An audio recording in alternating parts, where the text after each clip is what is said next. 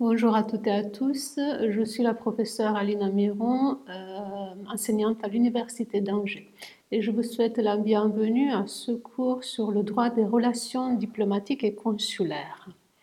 Euh, ce cours va être divisé en trois parties. Une première partie plus introductive sur le rôle de la diplomatie dans les relations internationales et après une autre vidéo qui va concerner les privilèges et immunités euh, des missions diplomatiques et des agents.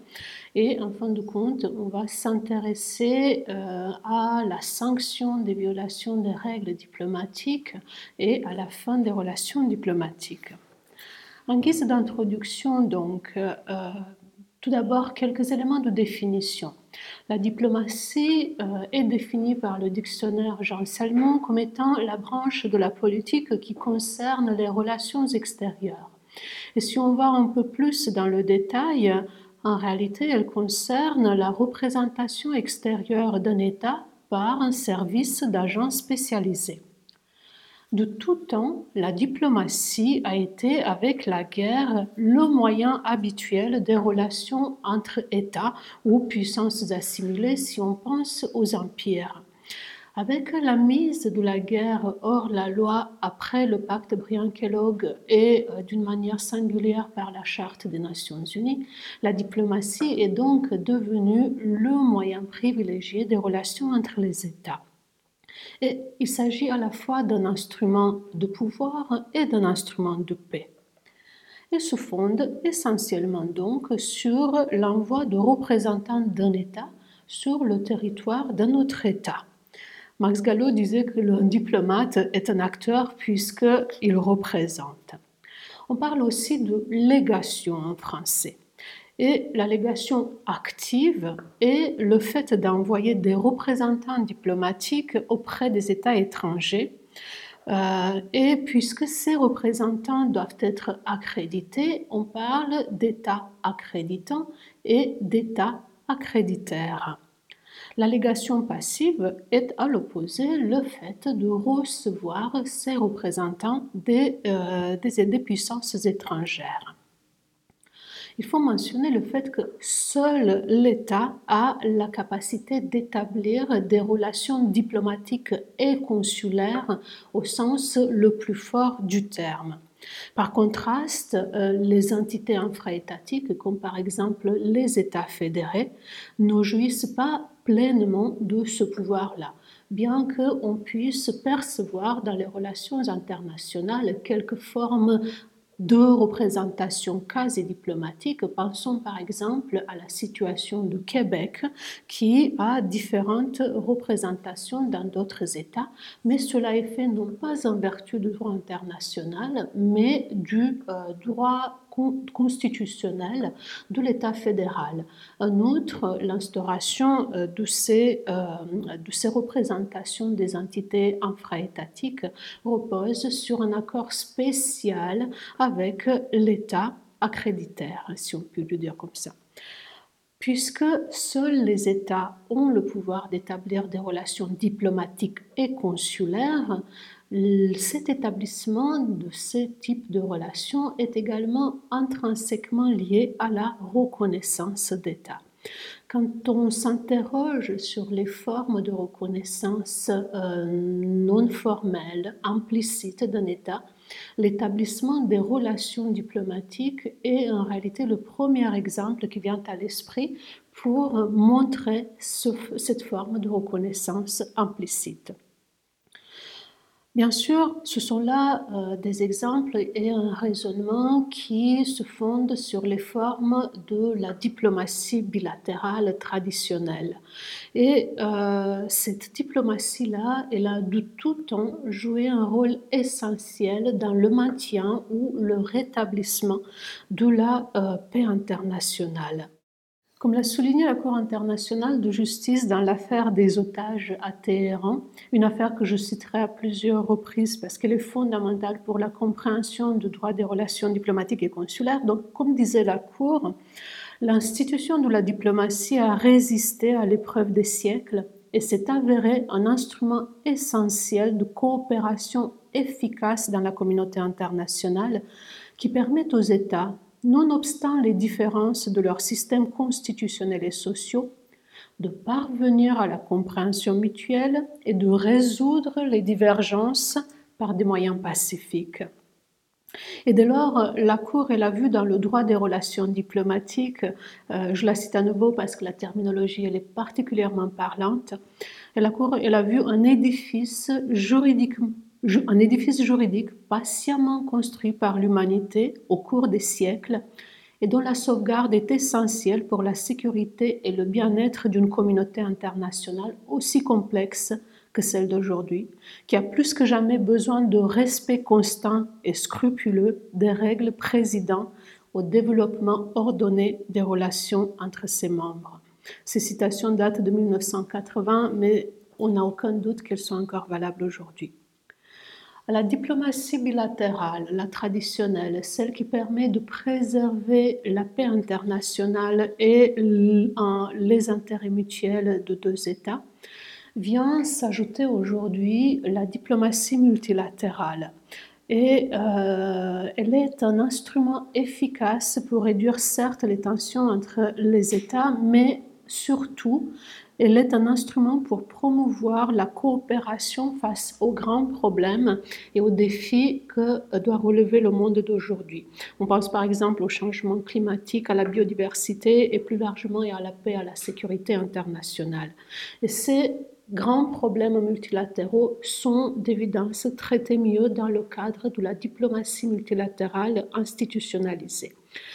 Et euh, à celles-ci peuvent participer évidemment à la fois les organisations intergouvernementales, mais aussi les ONG en tant que porte-parole de la société civile. On voit également apparaître les institutions financières et économiques qui sont tous devenus des acteurs mondiaux particulièrement euh, puissants. Et euh, la diplomatie multilatérale conduit à tresser un euh, tissu nouveau des relations internationales. Cependant, euh, elle ne sera pas couverte dans ce cours, qu'elle soit d'ailleurs institutionnelle ou d'ad hoc, et pour plusieurs raisons. Euh, même si elle implique également euh, un certain nombre de privilèges et immunités qui sont inspirés du cadre classique de la diplomatie bilatérale, les fondements, les sources et l'étendue des règles qui concernent les privilèges et immunités de la diplomatie multilatérale sont différents de ceux de la diplomatie bilatérale et il conviendrait en réalité d'y consacrer un cours en entier. Voyons maintenant euh, très rapidement euh, quelles sont les sources du droit diplomatique et comment s'agence-t-elle, étant entendu donc que je me réfère à la diplomatie bilatérale. Bon, même si la diplomatie est en fond, comme je le disais, un instrument de la politique étrangère, en réalité, le droit en a été le compagnon constant. Le droit diplomatique est en effet l'un des domaines les plus anciens et d'ailleurs le mieux fourni du droit international, même s'il est vrai qu'il reste à certains égards assez complexe. Depuis des temps immémoriaux, il était bien compris que le bon fonctionnement d'une mission diplomatique devait être entouré de garanties et protégé par des soupapes de sécurité. Et est né un fascinant amalgame de coutumes et d'arrangements non contraignants comme la courtoisie et le protocole, mais aussi un ensemble distinct de règles contraignantes. On peut remonter euh, au XIXe siècle pour identifier les premières euh, conventions internationales relatives à la diplomatie internationale. Euh, euh, et c'est dans le cadre du congrès de Vienne de 1815 que euh, on voit les États européens en particulier adopter un règlement sur le rang entre les agents diplomatiques. Comme le titre de cet instrument le suggère, la portée de cet instrument est particulièrement limitée puisque il s'intéresse surtout aux questions du rang et de préscience.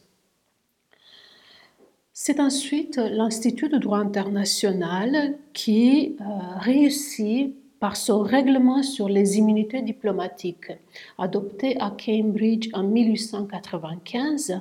C'est donc l'Institut de droit international qui réussit une première œuvre de codification. Elle a été, mais celle-ci n'est pas contraignante. Cette œuvre a été suivie par un instrument contraignant, mais dans le cadre régional, adopté dans le cadre régional, à savoir la Convention de la Havane sur les agents diplomatiques de 1928, adoptée par l'Union panaméricaine, mais aussi par le projet de Convention sur les privilèges et immunités diplomatiques. Celui-ci étant un autre instrument non contraignant puisqu'il a été proposé en 1932 par l'Université de Harvard dans le cadre de son projet de recherche.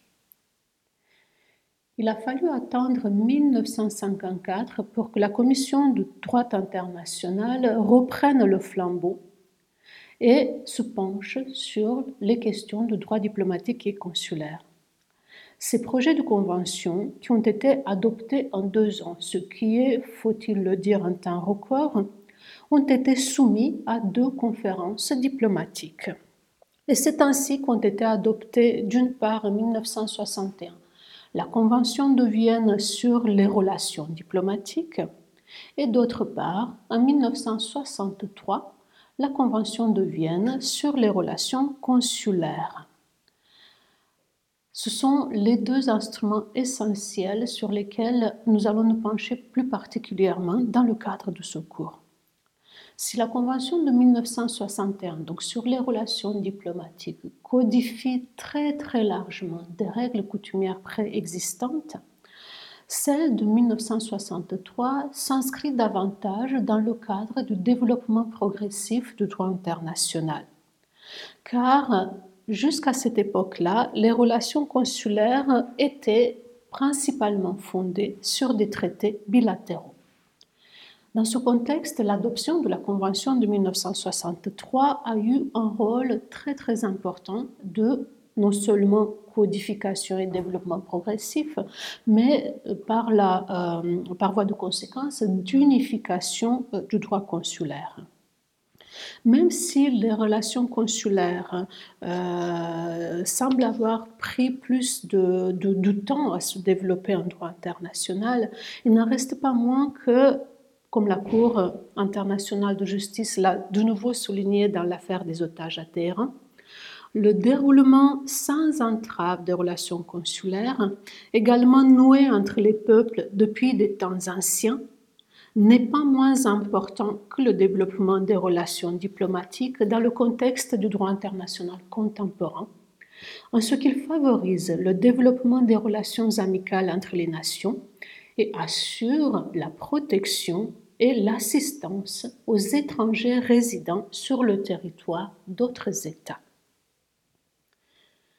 Les deux conventions de Vienne de 1961 et 1963 sont indéniablement un des grands succès des Nations Unies.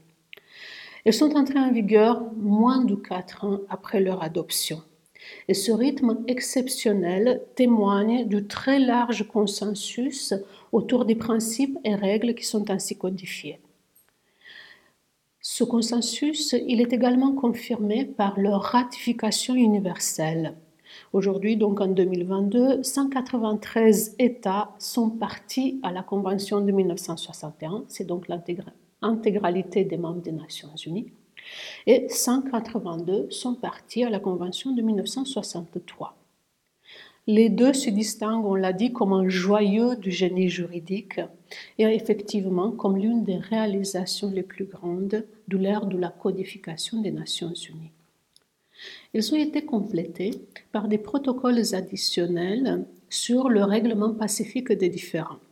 Des protocoles additionnels parce que cette formule permet aux États de ratifier les conventions substantielles sans forcément donner leur accord au protocole additionnel. Ces protocoles additionnels donnent un dernier ressort en compétence à la Cour internationale de justice pour trancher les différends relatifs à l'interprétation et à l'application de ces deux conventions.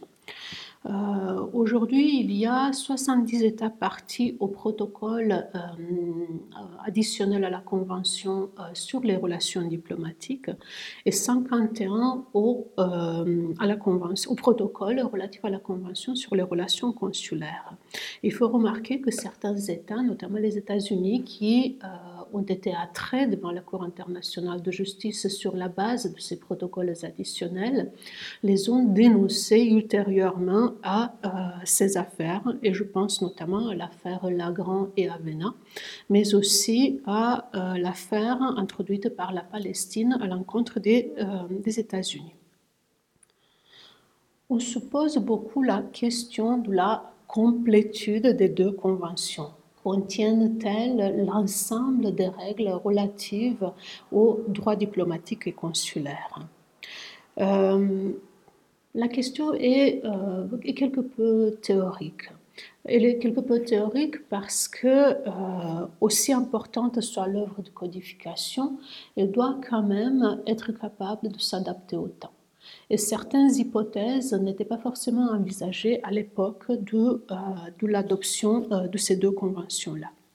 De plus, euh, on, voit bien la nécessité d'adaptation des règles dans le fait qu'il y a eu des conventions qui ont été adoptées ultérieurement et qui portent sur le droit diplomatique et consulaire. Je pense en particulier à la Convention sur les missions spéciales mais aussi aux différentes conventions spéciales portant sur les relations diplomatiques des organisations internationales. Mais encore une fois, cet aspect-là n'est pas couvert euh, par ce, euh, par ce cours. Euh, la, la, Commission de droit international a par ailleurs essayé pendant longtemps d'adopter un texte relatif au statut du courrier diplomatique avant d'abandonner l'entreprise. En outre, la question de la complétude est euh, quelque peu théorique parce que, en réalité, les conventions elles-mêmes laissent la place à euh, d'autres conventions ou à des règles coutumières qui pourraient se développer en leur marge. Euh, et le font soit à travers des renvois explicites à la possibilité pour les États d'adopter des accords bilatéraux, soit tout simplement à travers un renvoi plus général, encore qu'explicite, à la coutume internationale. Effectivement, on a vu les États adopter des accords bilatéraux, en particulier euh, sur des questions qui, étaient laissées sciemment euh, comme non définies dans les deux conventions. Je pense par exemple à la notion de famille qui est utilisée euh, dans les deux conventions. la question qui se pose est qui n'est pas théorique, est en réalité celle de l'agencement entre ces conventions spéciales, ces accords bilatéraux spéciaux adoptés par les États et euh, les deux conventions de Vienne. Dans l'affaire Jadav, la Cour internationale de justice a eu à interpréter ainsi euh, l'article 73, paragraphe 2 de la Convention de 1963, qui prévoit, je cite, Aucune disposition de cet instrument ne saurait empêcher les États de conclure des accords internationaux confirmant, complétant ou développant ces dispositions ou étendant leur champ d'application.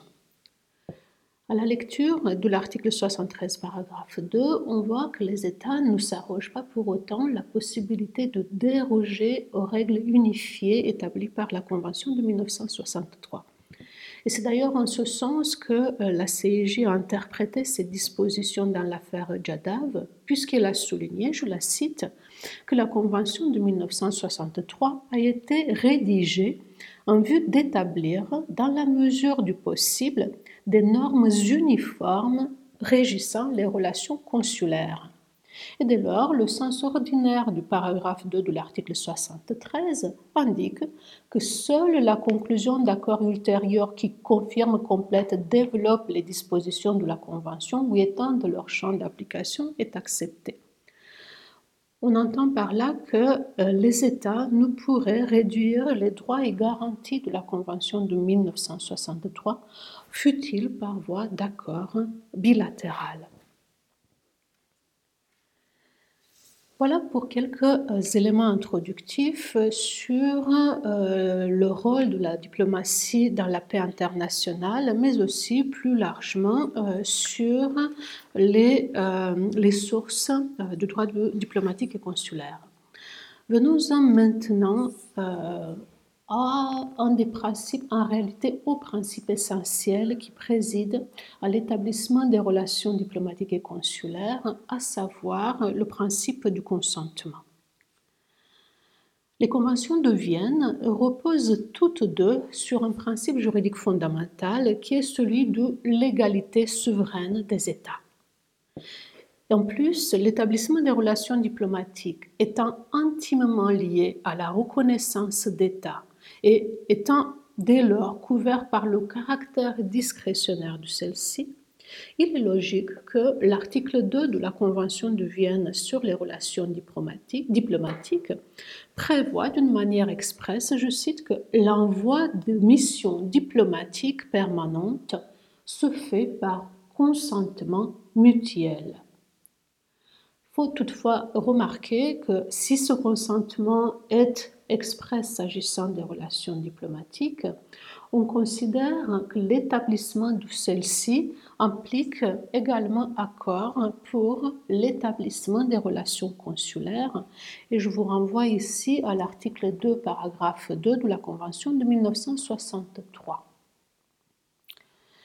Le consentement implique que l'État accréditaire autorise l'État accréditant à exercer des compétences diplomatiques sur son territoire en lui accordant certains privilèges et droits. En revanche, si aucun État, certes, aucun État n'a l'obligation d'entretenir des relations diplomatiques consulaires avec un autre État, c'est le caractère discrétionnaire de l'établissement de relations consulaires. Toutefois, dès lors qu'il le fait, il ne saurait manquer de reconnaître les obligations impératives que les deux conventions comportent euh, d'une manière exhaustive. Le principe du consentement ainsi défini connaît des prolongements plus concrets dans le cadre des procédures d'agrément ou d'accréditation relatives au personnel, mais a également des prolongements s'agissant des locaux diplomatiques. Pour le personnel, L'accréditation est prévue pour le ou la chef de la mission diplomatique qui ne peut entrer en fonction qu'avec l'accord préalable du gouvernement étranger. Et donc cet accord se nomme agrément pour le chef de la mission diplomatique et exécuatur pour le chef de la mission consulaire.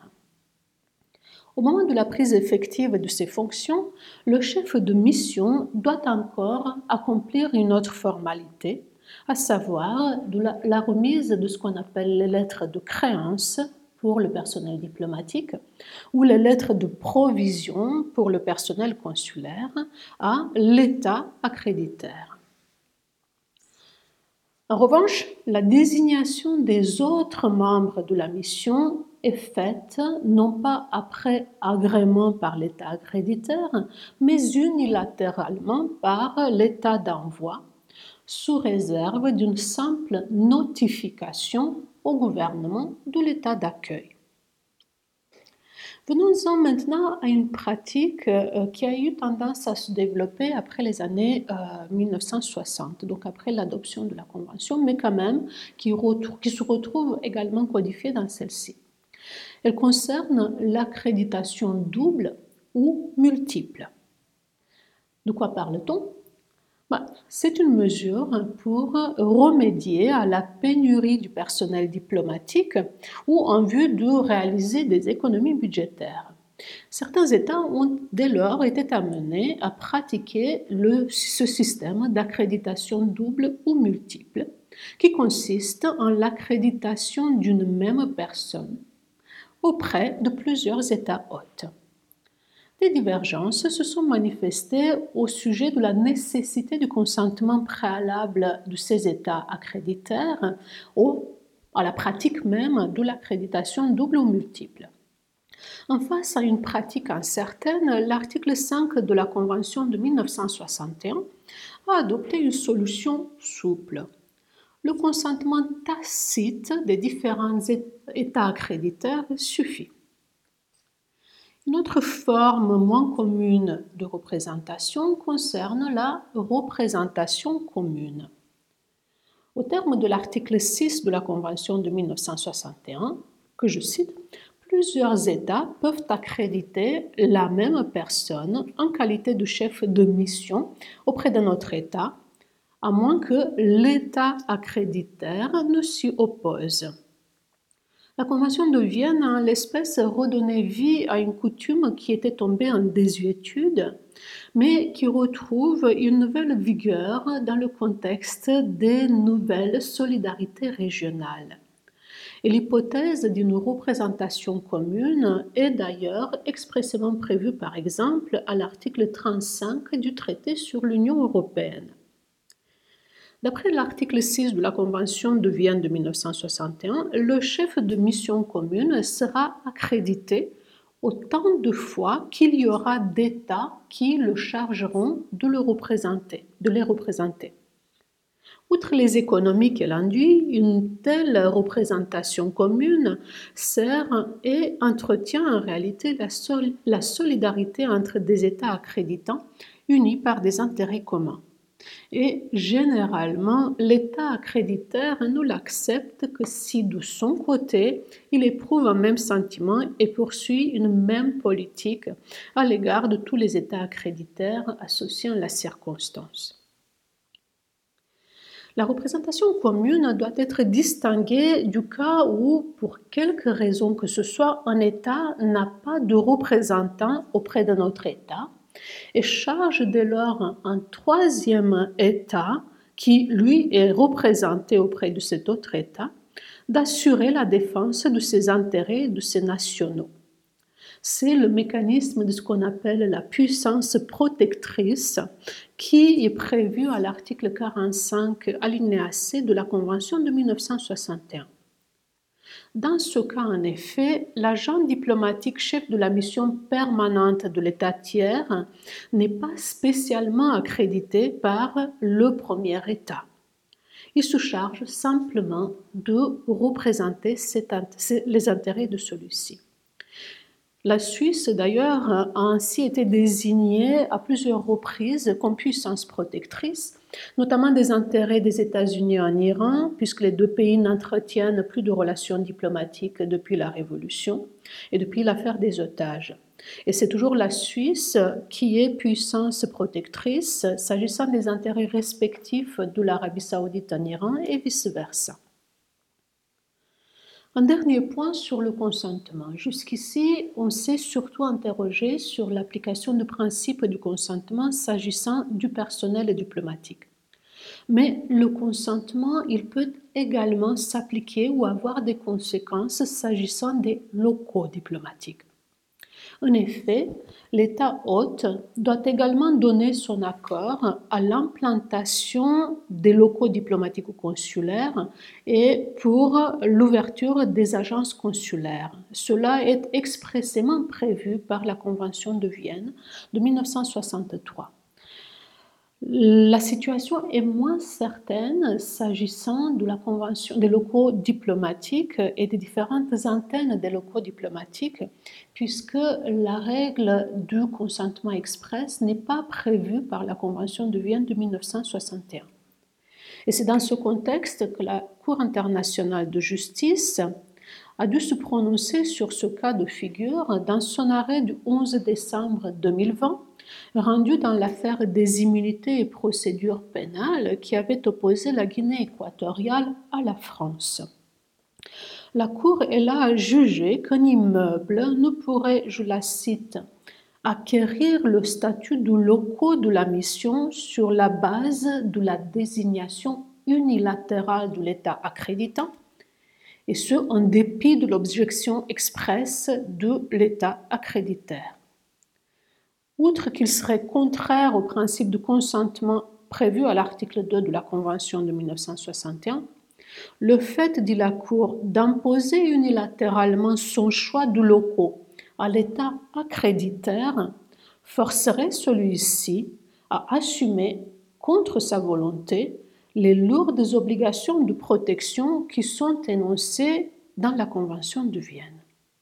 Et dès lors, très logiquement, la Cour a conclu que si l'État accréditaire objecte à la désignation par l'État accréditant d'un certain bien comme faisant partie des locaux de sa mission diplomatique, et si cette objection est communiquée en temps voulu et n'a un caractère ni arbitraire ni discriminatoire, eh bien, si l'État accréditaire objecte, ce bien n'acquiert pas le statut de locaux de la mission au sens de la Convention de Vienne et donc n'est pas protégé à ce titre.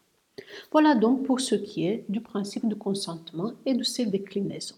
Très rapidement, un dernier point s'agissant des fonctions diplomatiques et consulaires. Les fonctions des missions diplomatiques sont définies euh, à l'article 3 de la Convention de 1961, à savoir euh, représenter l'État accréditant auprès de l'État accréditeur et dès lors garantir les moyens d'unité d'expression de la volonté de l'État accréditant mais aussi protéger les intérêts de l'État accréditant et de ses ressortissants, négocier avec l'État accréditaire, s'informer sur ce qui se passe dans l'État accréditant, mais par des voies légales.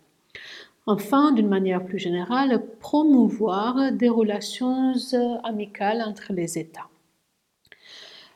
Les missions consulaires euh, sont d'une nature nettement moins politique, puisque les consuls et les postes consulaires ne sont pas chargés d'une telle mission de représentation politique. Leurs fonctions s'inscrivent plutôt dans les relations commerciales et économiques entre les deux États. Selon l'article 5 de la Convention de 1963, les consuls sont principalement chargés de protéger dans l'état de résidence les intérêts de l'état d'envoi et de ses ressortissants, qu'ils soient des personnes physiques ou morales, mais aussi de favoriser le développement des relations commerciales, économiques, culturelles et scientifiques entre l'état d'envoi et l'état de résidence, exercer certaines fonctions concernant les nationaux se trouvant dans l'état de résidence, comme par exemple les questions relatives à l'état civil, l'assistance judiciaire et parajudiciaire, la délivrance des passeports, accorder des visas aux personnes étrangères qui désirent se rendre dans l'état d'envoi, surveiller si besoin les bateaux, les navires et aéronefs et leurs équipages en provenance de l'état d'envoi et leur prêter assistance. Parmi les fonctions importantes à attribuer au personnel consulaire, c'est euh, celle de la protection consulaire a fait l'objet de plusieurs affaires devant la Cour internationale de justice. La protection consulaire est définie à l'article 36 de la Convention de 1963 comme l'action d'un poste consulaire auprès des euh, autorités de l'État de résidence en vue de protéger les droits et intérêts des ressortissants de l'état d'envoi. Parmi les affaires qui concernent la protection consulaire, l'affaire Lagrand, l'affaire Avena ou plus récemment l'affaire Jadav apportent quelques interrogations et, répondent en réalité à quelques interrogations de longue date sur les modalités d'exercice de la protection consulaire et sur sa nature. S'agissant justement des modalités d'exercice, la protection consulaire implique d'abord un droit de communication et d'accès avec le national. Et ceci est prévu à l'article 36.1 alinéa A. Pour qu'il soit assuré ce droit d'accès, l'état de résidence doit procéder à ce qu'on appelle la notification consulaire qui est prévue à l'alinéa B de la même disposition. Et enfin, l'alinéa C énonce les mesures que les agents consulaires peuvent prendre pour fournir leur assistance aux ressortissants de leur pays détenus dans l'état de résidence.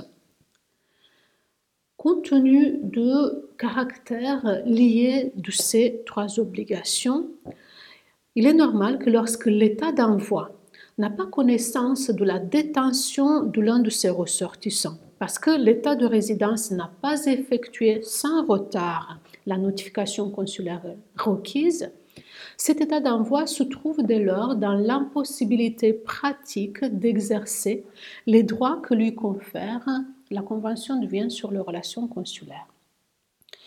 L'arrêt euh, Jadav de 2019 a confirmé euh, le caractère lié de ces euh, trois alinéas et confirme surtout que cette obligation d'information et de notification ne souffre pas d'exception, y compris et s'applique dès lors, y compris lorsque les ressortissants ont été arrêtés pour des soupçons d'espionnage. S'agissant de la nature de la protection consulaire, euh, dans ces trois affaires, la Cour internationale de justice a euh, précisé que le droit de protection consulaire est un droit hybride et interdépendant. Hybride parce que c'est un droit qui appartient à la fois à l'état d'envoi, mais également aux ressortissants, donc aux personnes privées euh, qui en bénéficient. Comme la Cour l'a dit euh, notamment dans l'arrêt Jadav, le paragraphe 1 de l'article 36 institue un régime dont les divers éléments sont interdépendants et qui est conçu pour faciliter la mise en œuvre du système de protection consulaire. Parce que ces droits sont non seulement des droits de l'état d'envoi, mais aussi des droits individuels, ils ne sont dès lors pas soumis à une réserve de réciprocité contrairement à la plupart des dispositions de la convention, des deux conventions de Vienne. S'ils étaient soumis à une réserve de réciprocité de la Cour, ils seraient en réalité gravement portés atteinte au système d'assistance consulaire dans son ensemble, qui bénéficie également aux personnes privées. Voilà donc pour l'émission. Merci.